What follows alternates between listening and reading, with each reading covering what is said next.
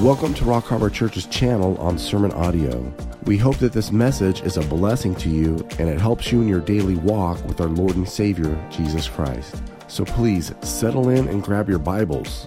Here's our guest speaker with this message. Now, Leanda and I work with Voice of Martyrs, and uh, we uh, once a year, Voice of Martyrs has uh, an international day of prayer. It actually, if you were paying attention, uh, was last week. But last week was uh, a little bit overloaded the program, so we overloaded today's program instead. uh, and uh, so we're marking the International Day of Prayer uh, this Sunday. My wife, Leanda, will be in the lobby. I think you probably saw her on the way in. Uh, oh, I see she's sitting in the audience now. Okay, good. Do you want to stand up and wave at the audience, Leanda? No, she doesn't. Only one of us in the family is a big ham, a big show off. Uh, and uh, she'll be uh, sitting out there, and uh, you want to uh, make sure that, uh, well, let, let, me go over a couple of things about Voice of Martyrs, first of all.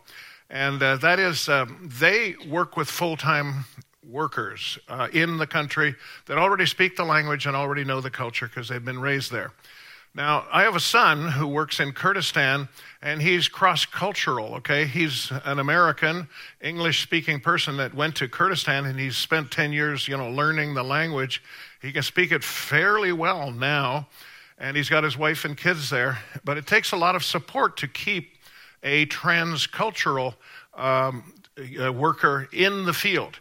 And what Voice of Martyrs does is it specializes in, uh, in, in uh, native workers um, you know, from the countries themselves. Uh, it helps uh, build churches. It helps uh, orphans and widows of uh, persecuted families. Uh, it uh, helps build schools, and it gives out Bibles. And um, they want you to commit to prayer. In fact, that's a T-shirt that they have. they would like you to commit to prayer, and there are prayer cards in the lobby on the table that Leanda will be sitting at uh, after the service. Uh, and then, lastly, okay, um, the news, for some reason, uh, unknown known only to themselves, Voice of Martyrs calls this a news uh, sheet or a news, uh, a news thing. Okay, they don't call it a magazine. Uh, but that's not important. What is important is that you sign up and get it because it's free. Okay, you'll never get a bill, you'll never get um, anything asking you for money. Uh, maybe you'll get an envelope in there that you can choose to send in if you wish, but it, it's, it's, very, you know, low pressure or no pressure. Uh, now, I know many of you get this magazine already. Raise your hands if you get this magazine at home, okay? All right, now, uh, it's extremely interesting. It's sometimes a little bit graphic. In fact, uh, this video today was less graphic than usual. They, they really sort of took it easy on you. Uh, some of their yearly videos get quite sharp edged, okay? And, uh, you know, you sort of come out uh, kind of uh, traumatized almost, all right? Uh, I'm exaggerating a little bit there, but you know what I mean. Sometimes the videos are a little harsher than this one. Uh, but the magazine is extremely informative. You'll be inspired by the stories in it and by the editorials written by the uh, president of VOM. Uh, and once again, it's free. So we'd like you all to sign up. If you don't have any particular objection to it, if you don't want it, you just can't stand another piece of mail in the mailbox, then okay, fine, don't get it. But um, you, you will enjoy it, okay? And so that's uh, the International Day of Prayer uh, for Voice of Martyrs, that particular ministry. They're located in Bartlesville. Ever heard of that? Bartlesville, Oklahoma. All right? Uh, now, uh, all the big shots are away. Monica, okay, and uh, Pastor Brandon, and uh, several others uh, away in Israel. And uh, we want to really pray that the Lord will bless them real good and, and bring them back inspired um, and able to minister to us. Um, somebody asked me in my Sunday school class last week uh, when Jerusalem, when the temple was destroyed, okay? And I had a nice long answer, and I don't even know if I ever pressed the answer home. The answer is 72, but she had seen 70 sometimes, several times. And the reason is the siege began in 70, the rebellion began in 66 AD, uh, and it took them two years to break into the city and to break into the Temple Mount. And so that gives you 72 before the temple was actually destroyed. But there's a footnote to that because uh, there was a thousand zealots holding out on Masada down by the Dead Sea. The Romans went down there, put a wall all the way around the rock that they were on, and built a ramp up the side of it. When you go to Israel, they're going to take you to Masada, and you're going to see that dirt ramp still there 2,000 years later. And that was 73 AD. And that was the final, final finish of the great Jewish rebellion against uh, the Romans. And if you ever go to Rome, okay, and you go to the Forum where they have a lot of ruins, one of them, uh, not so ruined, is Titus's arch. And on the arch, on the inside of the arch, they show uh, Romans coming out of the temple in, from Jerusalem. Now, this is in Rome, get, get you, okay? And it shows them carrying the menorah, okay? I kid you not. Now, that's in Rome. Uh, so don't let anybody tell you that the Jews weren't around 2,000 years ago in, uh, in Judea or Palestine. Uh, the, there's proof all over the place, and one of the most dramatic proofs is, is in Rome, inscribed for all time, you know, on Titus's arch. Now, what are we doing this morning? Well, you can see up there we're going to talk about the rapture and the second coming. And I know that you've heard a lot about this. I hope to offer something a little bit new, or maybe perhaps a, a little bit of background on it. And uh, so we're going to uh, attempt uh, to uh, learn a little bit more about this. And the first thing we have to do is turn on the remote. And let's see where we go. Ah, look at this. Very famous picture. You've all seen reproductions of it. And uh, it's a picture of creation. Uh, God creating Adam, and it's from the Sistine Chapel in Rome. It's funny, I was just talking about Rome. And uh, this is the single most re- reproduced piece of art in the history of mankind. Okay, how many of you have seen pictures of these fingers touching? I, I think the movie Ben Hur has them in some of the credits or at the beginning in the titles. Okay, well, it was painted by a fellow called Michelangelo who could be a candidate for the title the greatest artist in the history of the world. Okay, at least he would be a candidate. And in the early 1500s, Pope Julian II commissioned the world's greatest artist to paint a part of his new palace, the Vatican. Now, several things. Julian II was what you call a Renaissance pope. The Renaissance popes in the 14 and 1500s were not known for their uh, devotion to Catholic religion. They were known for having bastard sons and daughters and putting them in, you know, to cardinals, you know, and bishops' uh, positions, uh, wheeling and dealing and hobnobbing with kings and, and power brokers. And uh, they had gathered a lot of tithes from all over Europe and built this fantastic new palace, uh, the Vatican, okay? And if you want to ask any questions about that, ask uh, Steve Brazelton sitting back there because he's an authority, him and Nora, on the Vatican, okay? Um, and uh, the Pope wanted Michelangelo to paint the ceiling with 12 apostles. But the artist had a better idea, persuaded the proud, powerful Pope to give him a free hand. And Michelangelo spent the next four years of his life laying on his back on top of scaffolding, okay, which elevated him. And this is a big room. It's a large room, okay? It's, I don't know, 100 feet long and you know, 30 feet wide or something, and, it's got a, a, domed ceiling with, I think, a flat part in the middle, all right? And the Pope wanted that all painted, okay? He had already asked other art- artists, in fact, a few that were known, uh, Botticelli, for example, to decorate some of the walls, okay? So now it's the ceiling. Julian II, this powerful uh, Pope, wants Michelangelo to put something up there, slap something up there. He worked in fresco. You know what fresco is? It's, uh, um, oh, come on now. Uh, I don't even know what it is. It's a, uh, the stuff you put on a wall, uh, and it's wet, and then it dries out and it sets after a while. Well, while it's still wet or moist, you can paint on it. And that's what Michelangelo was working on. So uh, not only was he sit, laying on his back, painting above his head, okay, with paint dripping on his face occasionally, and uh, but he was also painting against time. You had to paint fast because this fresco would dry out, and it wouldn't be so great to paint on after that. Um, with uh, paint dripping on his face and with the impatient Pope popping in every day. Now, how do you like the alliteration in that sentence? Okay. The impatient Pope popping in every day, asking, Is it finished yet? Okay, and by the way, there's a great movie with Charlton Heston playing the part of Michelangelo, and I think it's Rex Harrison or somebody playing the Pope. And uh, he, he, does that in the movie. He, you know, poor old Michelangelo's up there painting at midnight or something, and the Pope, you know, is wandering through his big palace and, you know, pops in and says, Hey, is it finished yet? You know, for four years, all right? Michelangelo produced a series of masterpieces telling the story of biblical history, including creation and the Last Judgment. There, you just got an art history lesson, okay? And here's the art, all right? This is at one end of the Sistine Chapel. By the way, I heard somebody say that they, you know, got to the Vatican and they didn't like all this stuff, so they kind of hurried through it. But you want to hurry to the Sistine Chapel. And then if you look around, okay, you may not grasp what's going on, but a lot of people are looking up. And what you want to do when you get to the Sistine Chapel is look up. And that's where Michelangelo spent four years of his life, okay, painting in those panels. Uh, notice some of the things here.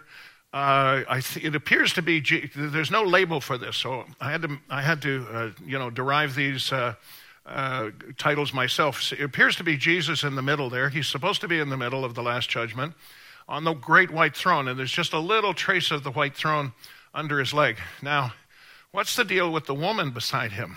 Well, one assumes that this is Catholic theology and Catholic teaching, so maybe that's the Virgin Mary beside him. She doesn't actually have a role in the Last Judgment according to the Bible. And you've got a crowd of people around him being ushered into his presence. And you've got basically two destinations. One is down. I'll leave you to guess which destination that is, okay? Notice that there are devils dragging the people down, okay, and harassing them. And notice that uh, some of them, like the guy uh, bent over there in pain, uh, don't seem to be particularly happy about where they're going. Uh, whereas the other ones are headed up. And there are symbols there. You guys can look these up and tell me sometime that I can't understand. For example, there appears to be almost like a demon up on the cross up there, but I don't, I don't think it's Jesus. There is a cross in the left hand corner, and there appears to be a pillar. Now, halfway looks like a cannon, but it would be more likely to be a pillar up there. But those people are headed up, and generally speaking, they're happy, okay? And so that's people's idea of the Last Judgment, all right? Uh, nice, notice people being ushered into his presence on either side of the great white throne. Notice people going down to hell, others being helped up to heaven. Michelangelo didn't paint uh, these naked people because he was a pervert, but because it was the Renaissance. And in the Renaissance, they rediscovered man, okay? I used to tell my history classes during the Middle Ages, people studied God. They studied theology. How many angels, they would debate, could stand on the head of a needle, for example? Okay, this was an important theological question in the Middle Ages, all right? But that's the kind of stuff they talked about. They concentrated on God, the Catholic Church, and religion, all right? Uh, whereas in the Renaissance, they discover the study of man, okay? And so they're all about, you know, uh, uh, learning about man, his mind, but also his body.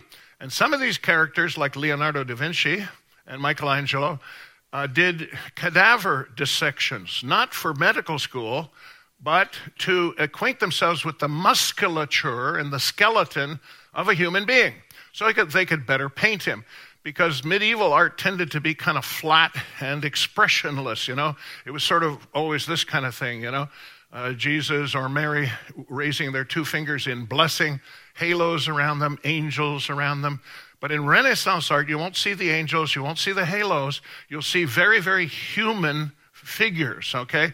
And that's what Michelangelo was showing off. He was showing off his knowledge of the human body.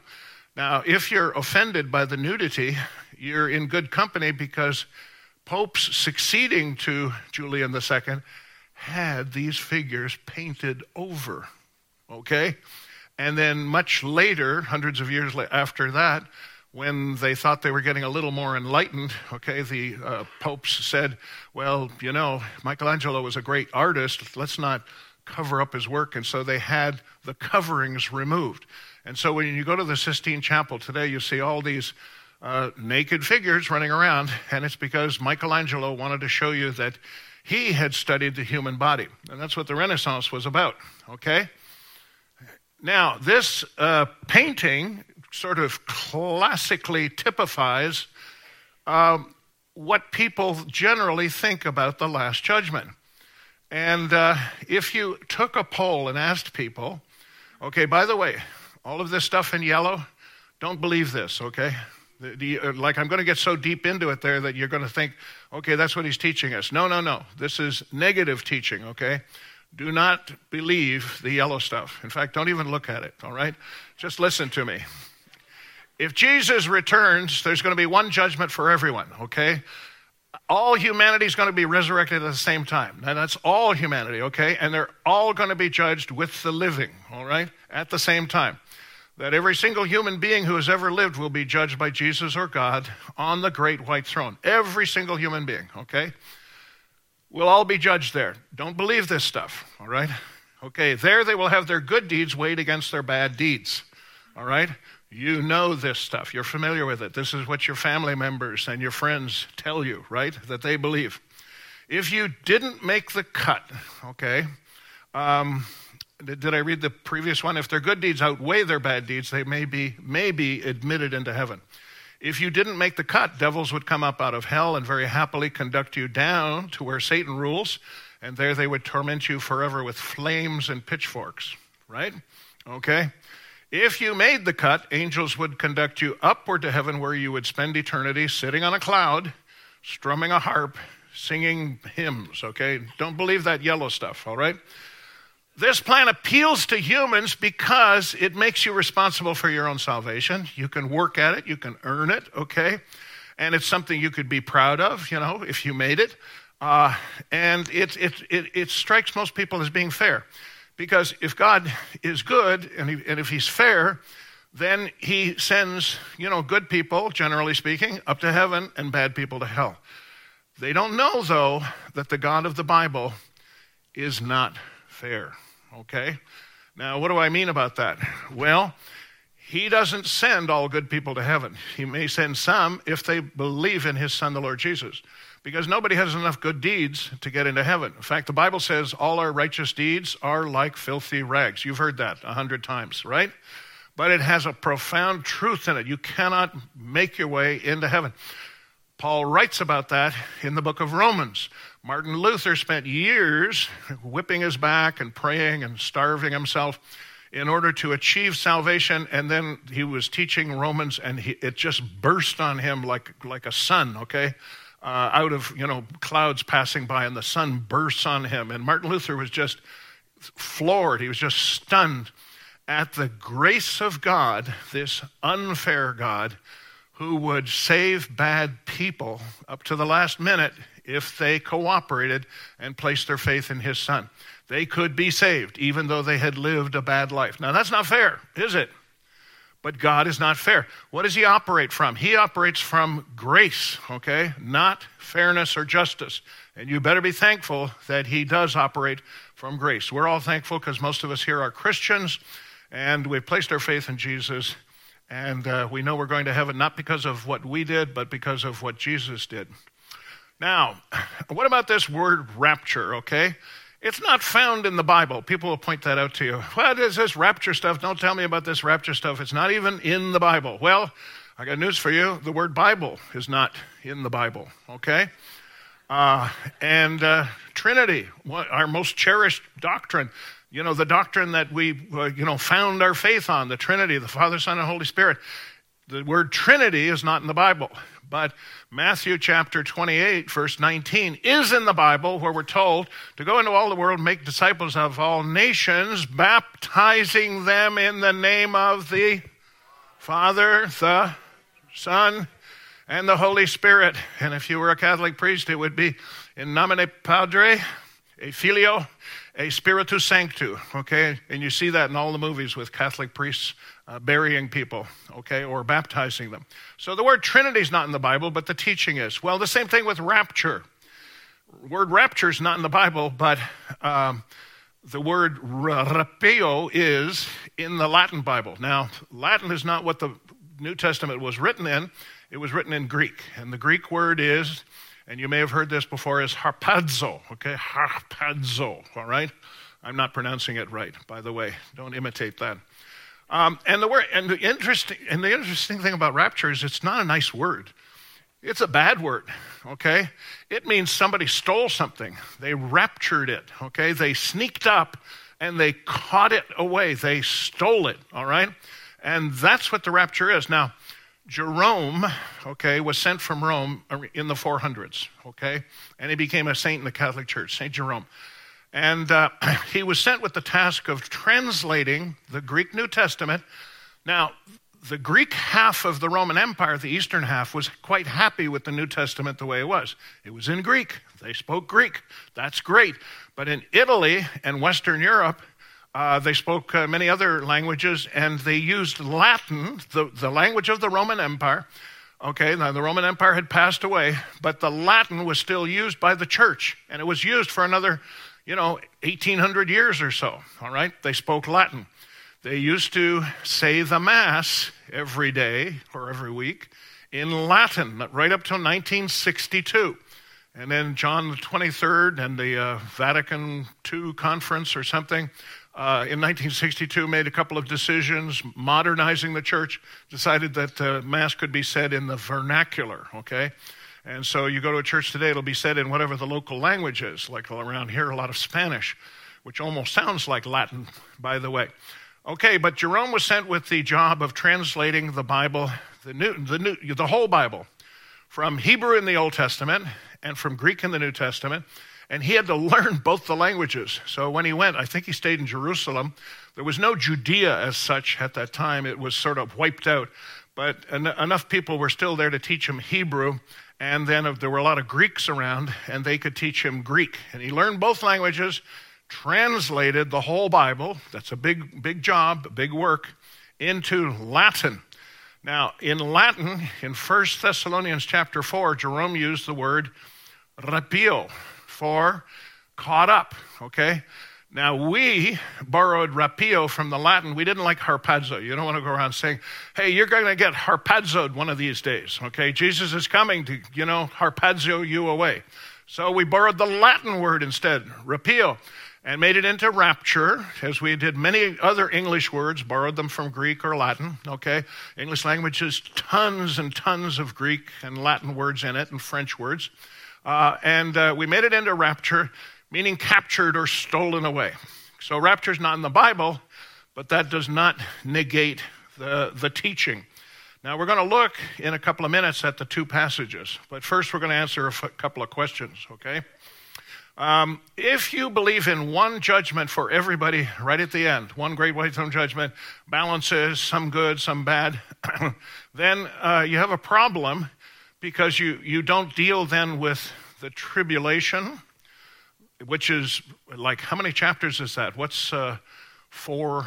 No, six. Six from 19 is about 13 chapters in Revelation about the tribulation. Okay, there are first of all seven seals, then seven trumpets, and then seven bowls. Thank you. Okay. 20, 21 great, terrible things that are going to happen to earth and the people on earth.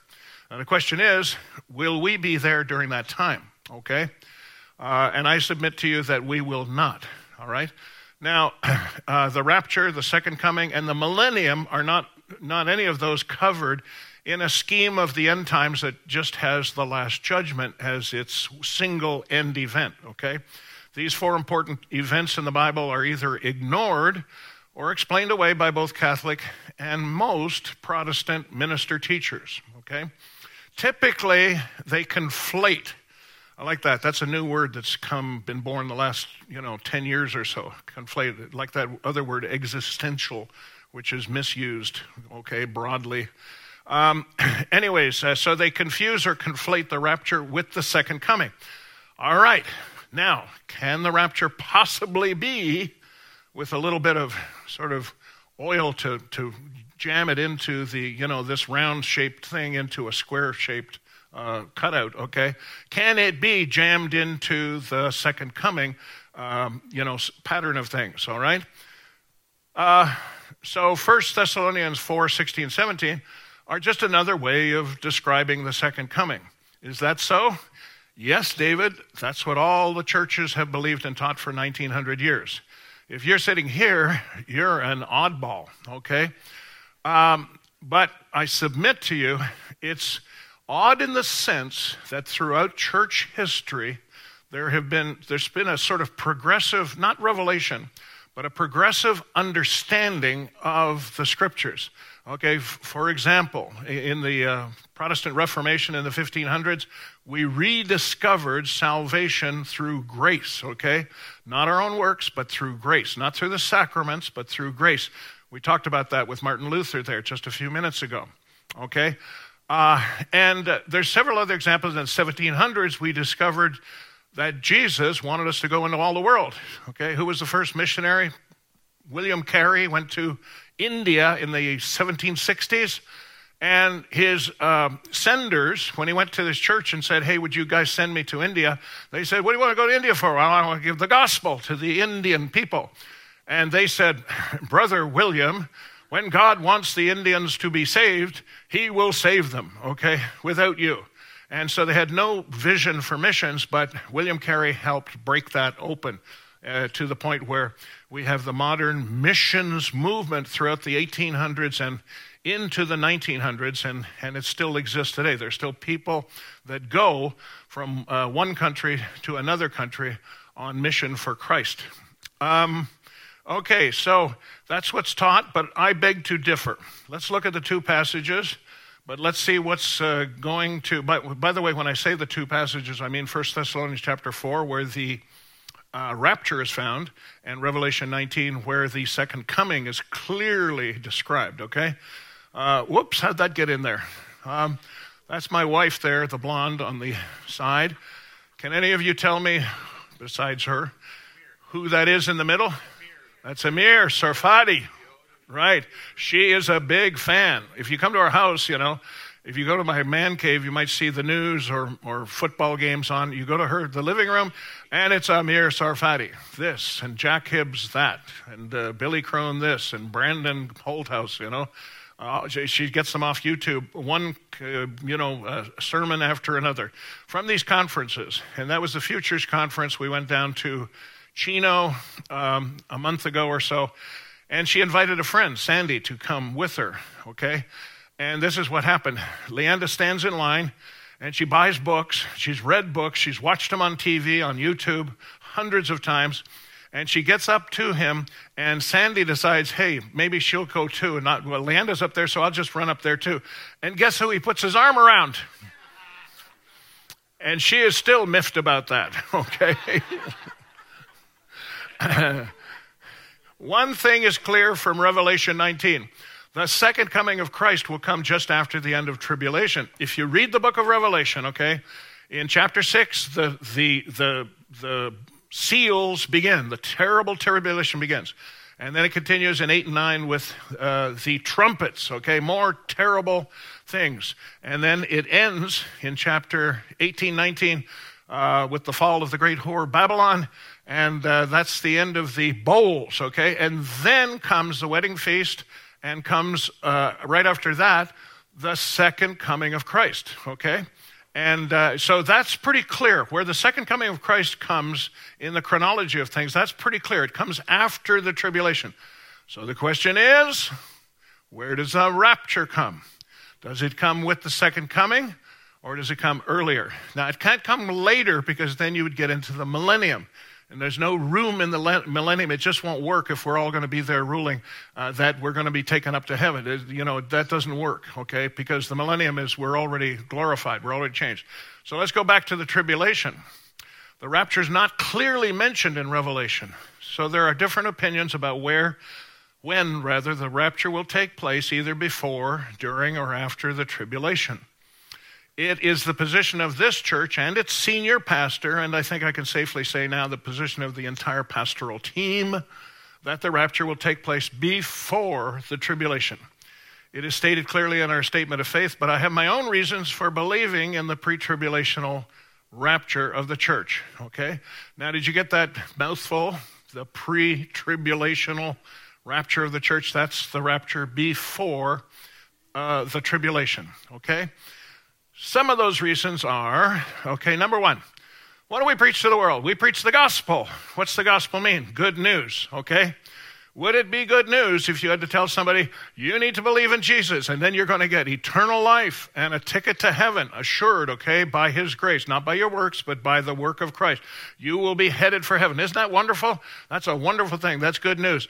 Oh, and by the way, uh, before you go, you're going to go through seven years of hell on earth okay, before you get raptured or before you, you know, get to go to heaven.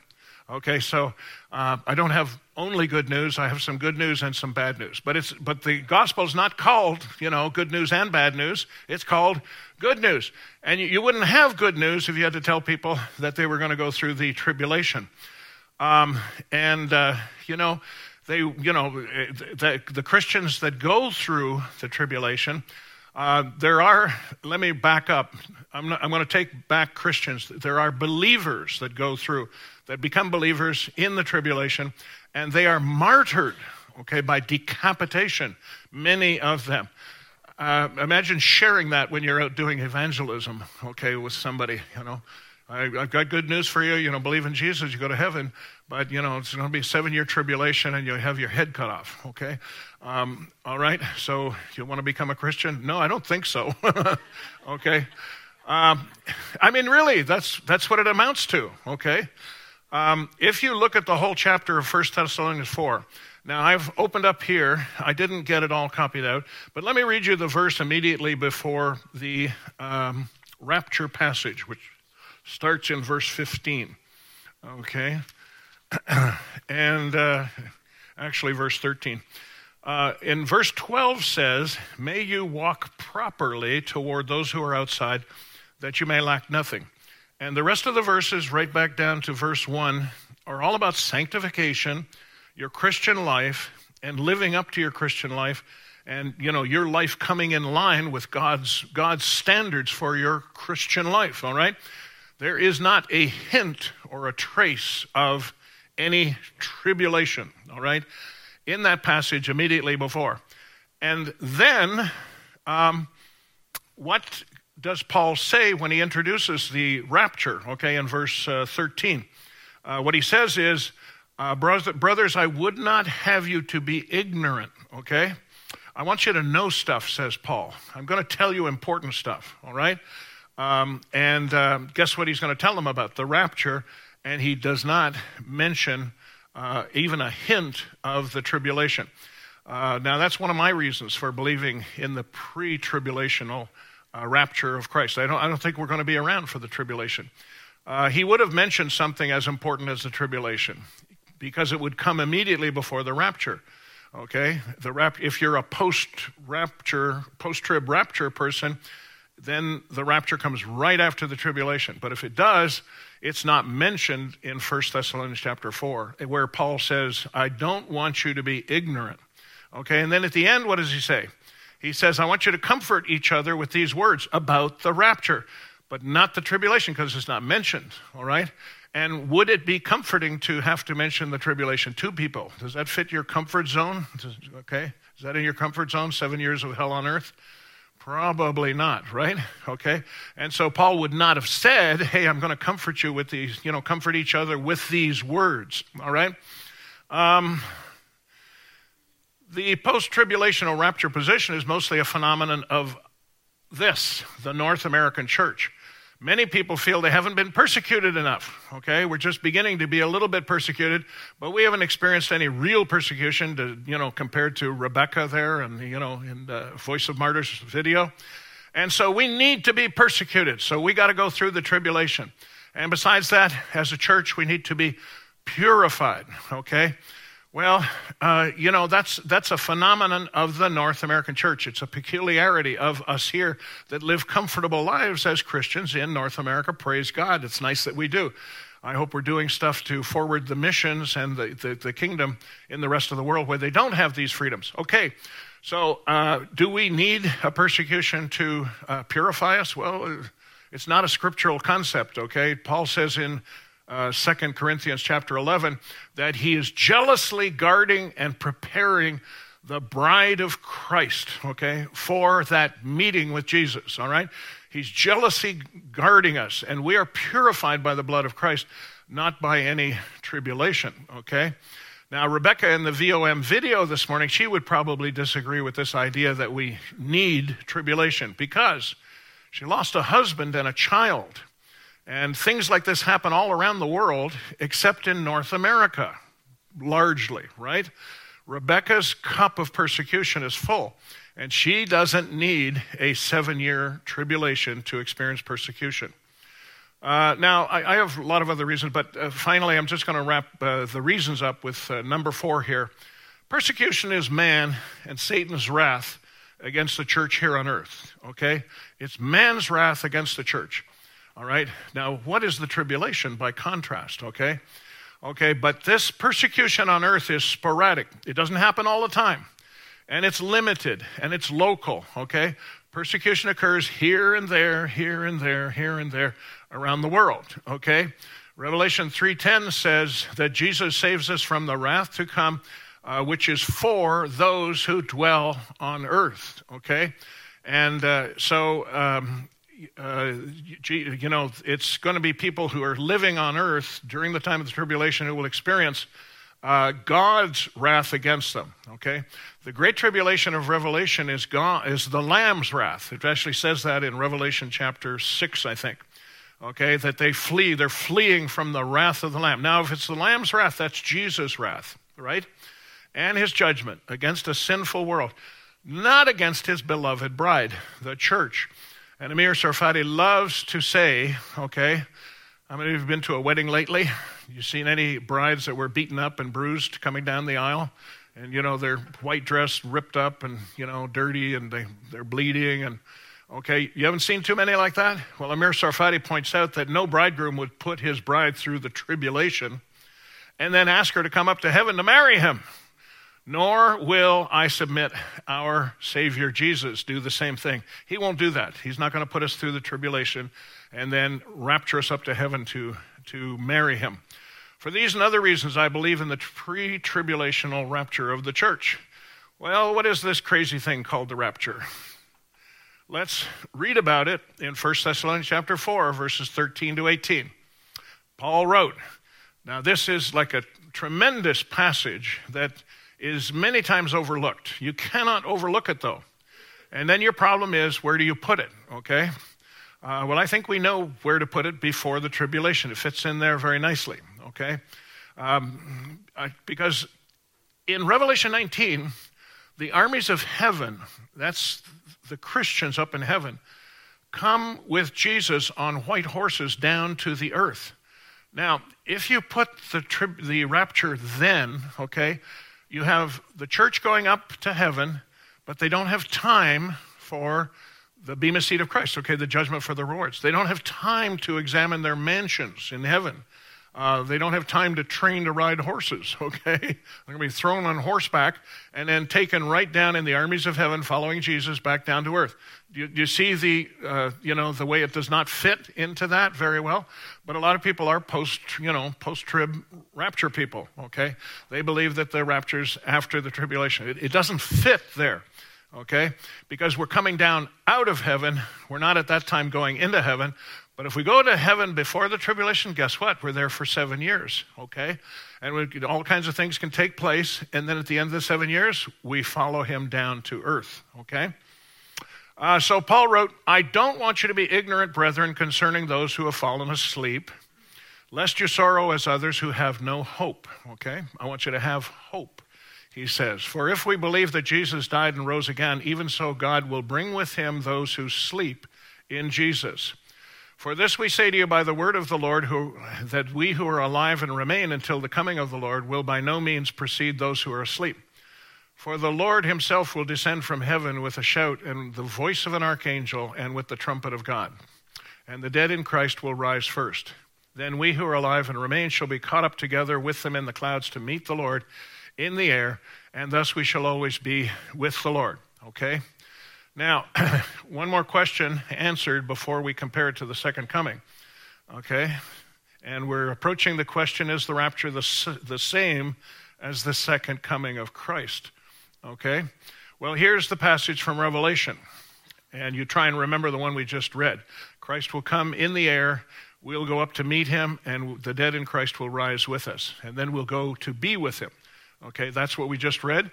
And this is Revelation 19, the second coming. Now I saw heaven opened, and behold, a white horse, and he who sat on him was called Faithful and True. And in righteousness he judges and makes war. His eyes were like a flame of fire, and on his head were many crowns. He had a name written that no one knew except himself. He was clothed with a robe dipped in blood, and his name is called Word of God. And the armies in heaven, clothed in linen, white and clean, followed him on white horses. Now, out of his mouth goes a sharp sword, and with it he could, should strike the nations. And he himself will rule them with a rod of iron. He himself treads the winepress and the fierceness and wrath of Almighty God.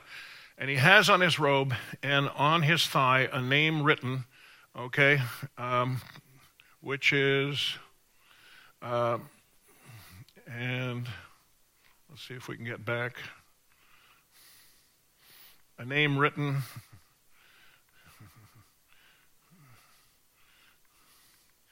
um, a name written King of Kings and Lord of Lords. Sorry about that. Now, let's compare that passage to 1 Thessalonians 4, okay? And a very casual comparison of the two would show you many differences. We believe that the rapture is before the tribulation, whereas the second coming of Christ is clearly after the tribulation. Two, there's no mention of any judgment before or during the rapture, but Jesus brings his judgment to the world and war, it says also in Revelation 19 at his second coming. The rapture is described in wedding language in John 14, but the second coming is described in terrifying military language. Jesus will come to earth visibly to rule uh, when he comes at the second coming. Uh, while he only comes to the air at the rapture, he does not approach the world. He approaches it, but he does not uh, set foot in the world. At his second coming, Jesus will come as King of Kings and Lord of Lords. But at the rapture, he'll come as our beloved bridegroom. At the rapture, we go up, while at the second coming, we come back down. At the rapture, our bridegroom takes us up to heaven, while at the second coming, Jesus leads us back to earth as the armies of heaven mounted on white horses, which reminds me of a story. Two weeks ago, Don Perkins was standing here. Do you remember that? And he got all excited about the white horses. Do you remember that? And he named his white horse. Do you remember the name? It was Nellie, right? Okay. Um, that the strange thing is that very Sunday in my lesson, I had got off on some tangent or something about the white horses, and I named mine. And I was reading a book about Alexander the Great. I named my horse after Alexander's horse, Bucephalus. Okay, and uh, that very quickly is the story. Uh, sorry, about uh, taking time for that. There's some beautiful white horses, and there's Alexander on a Roman mosaic, okay, um, you know, which is obviously damaged. And um, for these seven reasons and many more, we conclude that the rapture and the second coming are two different events of the last time, uh, separated by seven years of the Great Tribulation. And uh, if we do have good news, it's that they can receive eternal life. People can receive eternal life by placing their faith in the Lord Jesus, but also that they will avoid the wrath to come of the great tribulation because he'll come and get them before it breaks out. See, Jesus, the bridegroom, is going to rescue his bride before the wrath. Does that sound familiar? That's the name of a recent movie, right? Okay. Where will we be during the Great Tribulation? Up in heaven okay, with our bridegroom, trying out our new mansions. He'll be judging our works for him to give us rewards. These might be like our wedding presents, and there'll be a wedding feast. And perhaps we'll be training to ride our white horses back down to earth, okay? Uh, and there are five kinds of crowns that we may receive in heaven from Jesus' hands, okay? The incorruptible crown, the crown of life, the crown of glory, the crown of righteousness, and the crown of rejoicing. What do these crowns mean and how do we earn them? ah, that's a sermon for another time, okay? What is this? This is blatant commercial advertising. This is terrible, okay? Who is this guy? Um, I thought I would mention the Sunday school class, the adult Bible class that meets two doors over, okay, uh, just past Tastries, and they're meeting next service, okay? So if you have nothing to do, you can go, and I won't be there, obviously, I'll be here. Uh, the Gideons will be there, and uh, you'll get a free New Testament, okay, if you go. Uh, and it's just two doors over, just past Tastries. You have to get there early because the seats tend to fill up, okay? And um, we are going to conclude then with another prayer and let you go. Heavenly Father, thank you for all your goodness. Thank you that your Son, the Lord Jesus, is coming to rapture us before the tribulation. We believe to the best of our knowledge. And we pray that we might live to serve you and to tell others that, yes, they can receive Jesus as Savior and receive eternal life, but they can also avoid the tribulation, the wrath to come, by receiving Him as Savior now while there is still time. And we thank you and we praise your name in Jesus' name. Amen. Thanks for joining us for another lesson. We hope that this message is a blessing for you and helps you grow towards a more mature understanding of God's Word. For more information about our ministry, we invite you to check out our website at rockharborchurch.net. Until next time, remember, keep looking up, for our redemption draws near.